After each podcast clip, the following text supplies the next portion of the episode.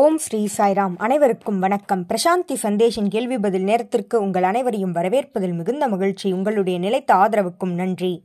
ஒவ்வொரு வாரமும் பக்தர்கள் பலர் தங்கள் மனதில் எழும் கேள்விகளை கேட்கின்றனர். அதற்கான பதிலாக சாய் இலக்கியத்தை ஆதாரமாக கொண்டு பதில்கள் கொடுக்கப்பட்டு வருகிறது. அந்த வகையில் இந்த வாரம் நாம் பார்க்க இருக்கும் கேள்வி இருநூற்றி நாற்பத்தி எட்டாவது கேள்வி. வாருங்கள் பகுதிக்குள் செல்லலாம்.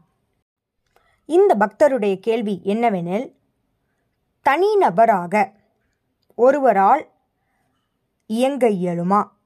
அல்லது ஒரு கூட்டத்தினரோடு சேர்ந்துதான் இயங்க இயலுமா? கூட்டத்தினரோடு சேர்வது அவசியமா? கூட்டத்திலிருந்து செயல்பட வேண்டுமா? அல்லது தனிநபராக செயல்பட வேண்டுமா? இதுவே இந்த பக்தருடைய கேள்வியாகும்.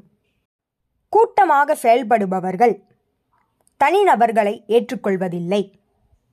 ஏனெனில் அவர்கள் தங்களுடைய உண்மை தன்மையை இழந்தே இருக்க அந்த கூட்டமானது விரும்புகிறது. ஆகவே தனிநபருக்கும் கூட்டத்திற்கும் இடையே நிச்சயம் முரண் இருக்கிறது. ஒரு தனிநபரானவர் கூட்டத்தோடு இருக்கும் பொழுது அவர் தன்னுடைய தனித்தன்மையை தியாகம் செய்ய வேண்டும். அப்பொழுதே அவரால் கூட்டத்தோடு இணைந்து செயல்பட முடியும். அவ்வாறு அவர்கள் கூட்டத்தோடு இணையவில்லை எனில் அவர்கள் இந்த சமூகத்தில் ஒரு கேள்விக்குறியாக இருப்பார்கள். அதாவது சமூகமானது அவர்களை அவ்வளவு எளிதாக ஏற்றுக்கொள்ளாது. ஆகவே ஒரு தனிநபர் ஒரு புரட்சியாளராக விளங்குவார். அவர் அனைத்தையுமே ஏற்றுக்கொள்ள மாட்டார். தனக்கு எது சரி என்று தோன்றுகிறதோ அதற்கு மட்டுமே ஆம் என்று கூறுவார். அது அவருடைய மனசாட்சியின் வெளிப்பாடாக இருக்கும் புரிதலின் வெளிப்பாடாக இருக்கும். தனக்கு புரிந்த ஒன்றிற்கு மட்டுமே அவர் ஆம் என்ற பதிலினை கொடுப்பார். அதுவரை அவர் அதனை ஒப்புக்கொள்ள மாட்டார். மேலும் அவர் அன்பிற்கே அடிபணிவார். அதிகாரத்திற்கு அல்ல. அவர் பணிவு என்பதனை அறியாதவர் அல்ல முழுமையாக அவருக்கு சரணடைய தெரியும். ஆனால் வெளிப்புறத்தில் இருந்து வரும் கட்டளைகளுக்கல்ல. உட்புறத்திலிருந்து இறைவனிடமிருந்து மனசாட்சியிடமிருந்து பிரதிபலிக்கும் கட்டளைகளுக்கு அவர் முழுமையாக கீழ்ப்படிவார். தனிநபர் வாழ்வில் அரசியல் இருப்பதில்லை. அரசியல் என்கின்ற ஒன்று எதை குறிக்கிறது என்றால் அவர்கள் தனிநபர் போல இருப்பார்கள் ஆனால் அவர்கள் கூட்டத்தை சார்ந்து இருப்பார்கள். தங்களுடைய பாதுகாப்பிற்காகவும் கௌரவத்திற்காகவும் அதிகாரத்திற்காகவும் மரியாதைக்காகவும் அகங்காரத்திற்காகவும் அவர்கள் மற்றவர்களை சார்ந்து இருப்பார்கள். ஆனால் தனிநபருக்கு இத்தகைய அகங்காரமானது அவசியமில்லை. ஏனெனில் அவர்கள் சமூகத்தையே சார்ந்து இல்லை. சமூகம் மட்டுமே இந்த அதிகாரம் பதவி இது போன்ற அடையாளங்களை நமக்கு கொடுத்து அகங்காரத்தை தோற்றுவிக்கிறது. ஆனால் நீங்கள் எப்பொழுது சமூகத்தை சாராது இருக்கிறீர்களோ அப்பொழுது உங்களிடையே அகங்காரமானது இருப்பதில்லை. ஏனெனில் நீங்கள் உள்ளுக்குள் உறையும் ஒளியினை சார்ந்து வாழ்கிறீர்கள். அவ்விடத்தில் அகங்காரமானது இருக்க வாய்ப்பில்லை. ஆகவே தனிநபராக இருப்பது மட்டுமே ஒருவருடைய வாழ்க்கைக்கு முழுமையையும் ஆரோக்கியத்தையும் தரும்.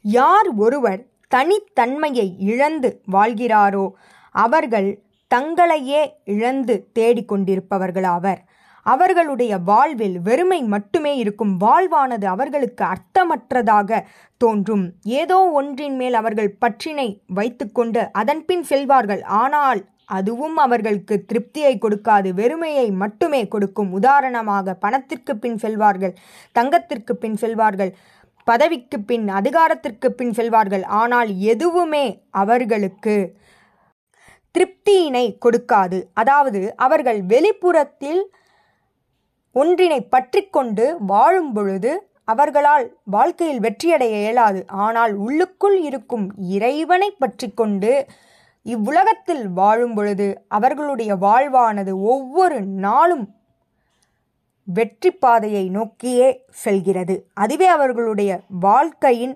வெற்றியாகும்.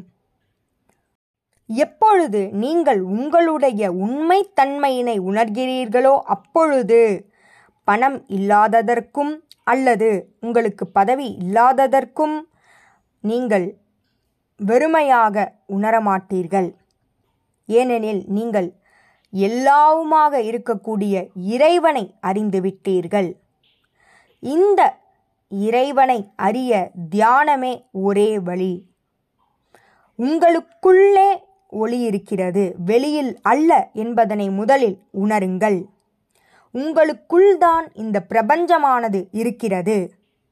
இந்த சமூகத்தில் இப்படிப்பட்ட தனிநபர்கள்தான் இப்பொழுது அவசியமாகும். பல நூற்றாண்டுகளாக இந்த தனித்தன்மை அழிந்த வண்ணம் வருகின்றது. மக்களில் பலர் செயற்கையாக வாழ்கின்றனர் போலியாக வாழ்கின்றனர். செயற்கைத்தன்மையானது அவர்களுடைய வாழ்வாக இருக்கிறது. இது மிக பெரிய தடை. நீங்கள் தனித்தன்மையோடு வாழ வேண்டுமெனில் முதலில் இந்த செயற்கை தன்மையை நாம் நீக்க வேண்டும். மற்றவர்களை பார்த்து அல்லது மற்றவர்கள் சொல்வதை கேட்டு நடப்பதுதான் அந்த செயற்கைத்தன்மை.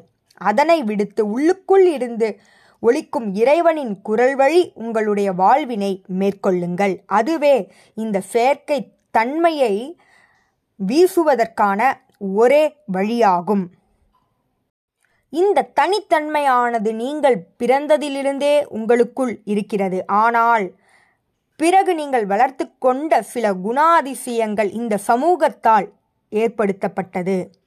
அதனை உங்களுக்கு வழங்கி இருக்கிறார்கள் ஆகவே அதனை நீக்க இயலும். ஆனால் நீங்கள் தனிமையில் இருக்கும் பொழுது உங்களிடையே இருப்பது தனித்தன்மை மட்டும்தான். சமூகத்தோடு இருக்கும் பொழுதே பல குணாதிசயங்கள் உங்களுக்குள் இருக்கிறது. அந்த குணாதிசயங்கள் என்னவெனில் மற்றவர்கள் என்னை பற்றி என்ன நினைப்பார்களோ அவர்களிடம் எனக்கான பெயர் என்ன? அவர்களிடம் எனக்கான புகழ் என்ன? அவர்களிடம் எனக்கான மரியாதை என்ன? என்று நாம் அடுத்தவர்களை மனதில் கொண்டே உருவாக்கியதுதான் இந்த பர்சனாலிட்டி என்று சொல்லக்கூடிய குணாதிசயங்கள். இவற்றை நாம் தகர்த்து எறிய வேண்டும். எவ்வாறு? மற்றவர்களை காண்பதை நிறுத்த வேண்டும். மற்றவர்கள் என்பதன் அர்த்தம் கூட்டத்தோடு கூட்டமாக இல்லாமல் தனித்தன்மையோடு விளங்குவதுதான். மற்றவர்களின் கண்களில் என்னுடைய நிலையானது எவ்வாறு இருக்கிறது? அதனை மாற்றுவதற்காக நம்மை நாம் மாற்றிக்கொள்வது. இது அனைத்தும் செயற்கைத்தன்மையாகும். இது அனைத்தையும் நாம் உடைக்க வேண்டும். அப்பொழுதே தனித்தன்மையானது நம்மிடையே வெளிப்படும். மற்றவர்களுடைய பார்வையில் நாம் இவ்வாறு இருக்க வேண்டும் என்பதற்காக ஒரு செயலை செய்கிறோம் அல்லவா? அதை முதலில் நிறுத்த வேண்டும். ஏனெனில் அவ்வாறு நாம் செயல்படும் பொழுது நமக்கு அதிகமான பொறுப்பு வந்துவிடுகிறது கவலை வந்துவிடுகிறது. கவலை வலி வேதனை அனைத்தும் வந்துவிடும். ஆகவே முதலில் அதனை நிறுத்த வேண்டும். பல சமயங்களில் மக்கள் நான் இந்த சமயத்தை சார்ந்தவன் என்று இணைந்து விடுகின்றனர். அவர்கள் அந்த சமயத்தில் கூறப்பட்ட சாரத்தை பின்பற்றுகிறார்களா என்று தெரியாது. ஆனால் அவர்கள் நான் இதனை சார்ந்தவன் என்று தன்னை அடையாளப்படுத்தி கொண்டு கூட்டத்தோடு கூட்டமாக வாழ்கிறான் மக்களில் பலர் செயற்கையாக வாழ்கின்றனர். போலியாக வாழ்கின்றனர். செயற்கைத்தன்மையானது அவர்களுடைய வாழ்வாக இருக்கிறது. இது மிக பெரிய தடை. நீங்கள் தனித்தன்மையோடு வாழ வேண்டுமெனில் முதலில் இந்த செயற்கை தன்மையை நாம் நீக்க வேண்டும். மற்றவர்களை பார்த்து அல்லது மற்றவர்கள் சொல்வதை கேட்டு நடப்பதுதான் அந்த செயற்கைத்தன்மை. அதனை விடுத்து உள்ளுக்குள் இருந்து ஒழிக்கும் இறைவனின் குரல் வழி உங்களுடைய வாழ்வினை மேற்கொள்ளுங்கள். அதுவே இந்த செயற்கை தன்மையை வீசுவதற்கான ஒரே வழியாகும்.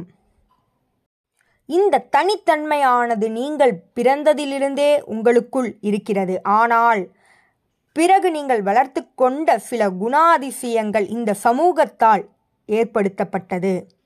அதனை உங்களுக்கு வழங்கி இருக்கிறார்கள் ஆகவே அதனை நீக்க இயலும். ஆனால் நீங்கள் தனிமையில் இருக்கும் பொழுது உங்களிடையே இருப்பது தனித்தன்மை மட்டும்தான். சமூகத்தோடு இருக்கும் பொழுதே பல குணாதிசயங்கள் உங்களுக்குள் இருக்கிறது.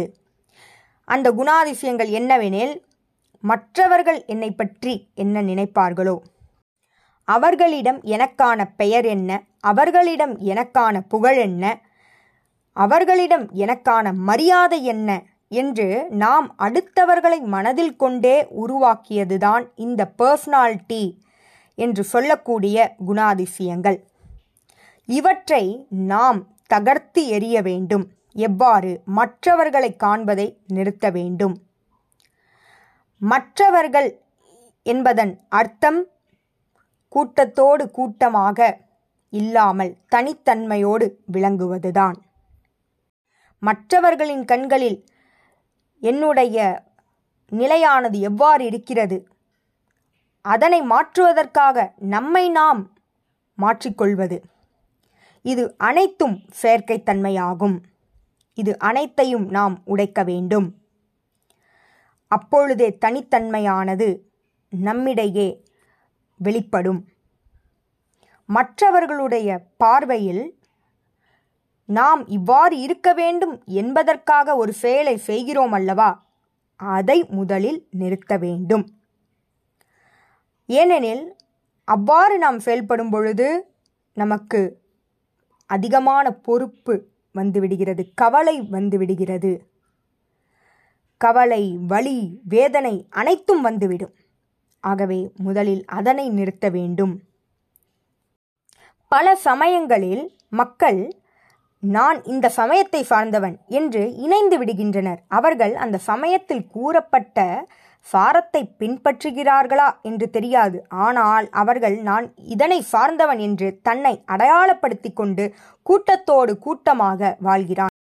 தனித்தன்மையை இழந்து வாழ்கிறான். அவனுக்கு தவறு எது?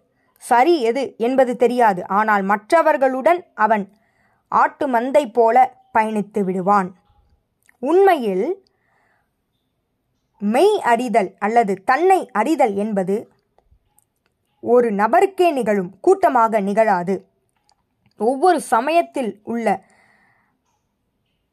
குரு அனைவரும் தனியாகத்தான் இறைவனை உணர்ந்தார்களே தவிர கூட்டமாக அல்ல. இதனை நாம் நினைவில் கொள்ள வேண்டும்.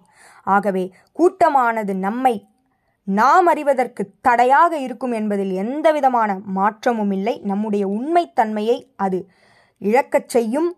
நாம் மற்றவர்கள் மீது அதிக கவனம் செலுத்தும் பொழுது நம்மை நாம் இழந்து விடுகிறோம். நம்முடைய தனித்தன்மையை இழந்து விடுகிறோம். அவர்களை பார்க்கிறோம். அவர்கள் சொல்வதை நம்முடைய வாழ்வாக மாற்றுகிறோம் என்பதனை அறிந்து நாம் சரிவர செயல்பட வேண்டும். இவ்வாறு நாம் சிறுவயதிலிருந்து ஏற்படுத்திய பர்சனாலிட்டி அல்லது நம்முடைய குணாதிசயங்களை அல்லது மற்றவர்கள் என்கின்ற அந்த சொல்லை பயன்படுத்தி நம்முடைய வாழ்வானது வாழப்பட்டு இருக்கிறதல்லவா? அதனை நாம் தைரியம் கொண்டு நீக்க வேண்டும். இறைவனை நோக்கி திரும்ப வேண்டும். உள்ளுக்குள் இருந்து எழும் ஒளியின் வழியே நம்முடைய வாழ்வானது நடைபெற வேண்டும். அவ்விடத்தில் எவ்வித கவலையும் இருக்காது.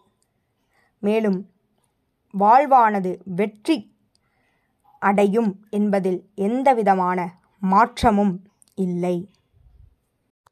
ஆகவே தனித்தன்மையோடு விளங்குவோம் இறைவனை அடைவோம். நன்றி. இதுபோல பல கேள்விகளோடு உங்களை அடுத்த வாரம் சந்திக்கிறேன். ஜெய் சாய்ராம்.